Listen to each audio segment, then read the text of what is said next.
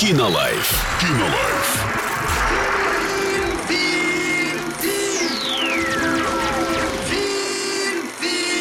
Кинолайф.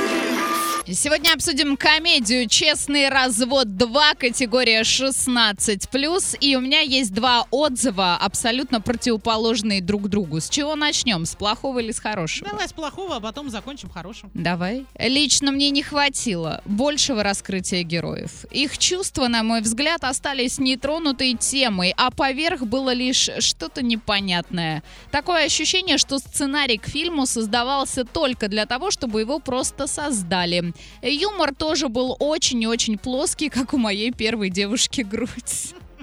А в общем, полтора часа были потрачены впустую. Хорошо, что смотрел фильм не в кино, а дома. А то подобные фильмы как-то грустно даже смотреть за деньги. Ну давай что-нибудь хорошее теперь. Ну давай. Про большую грудь ничего не будет, сразу говорю. Эх.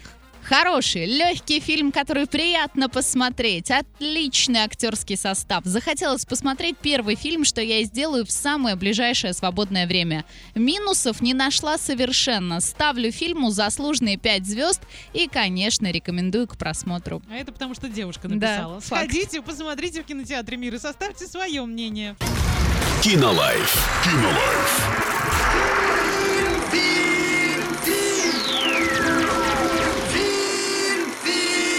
Human Life.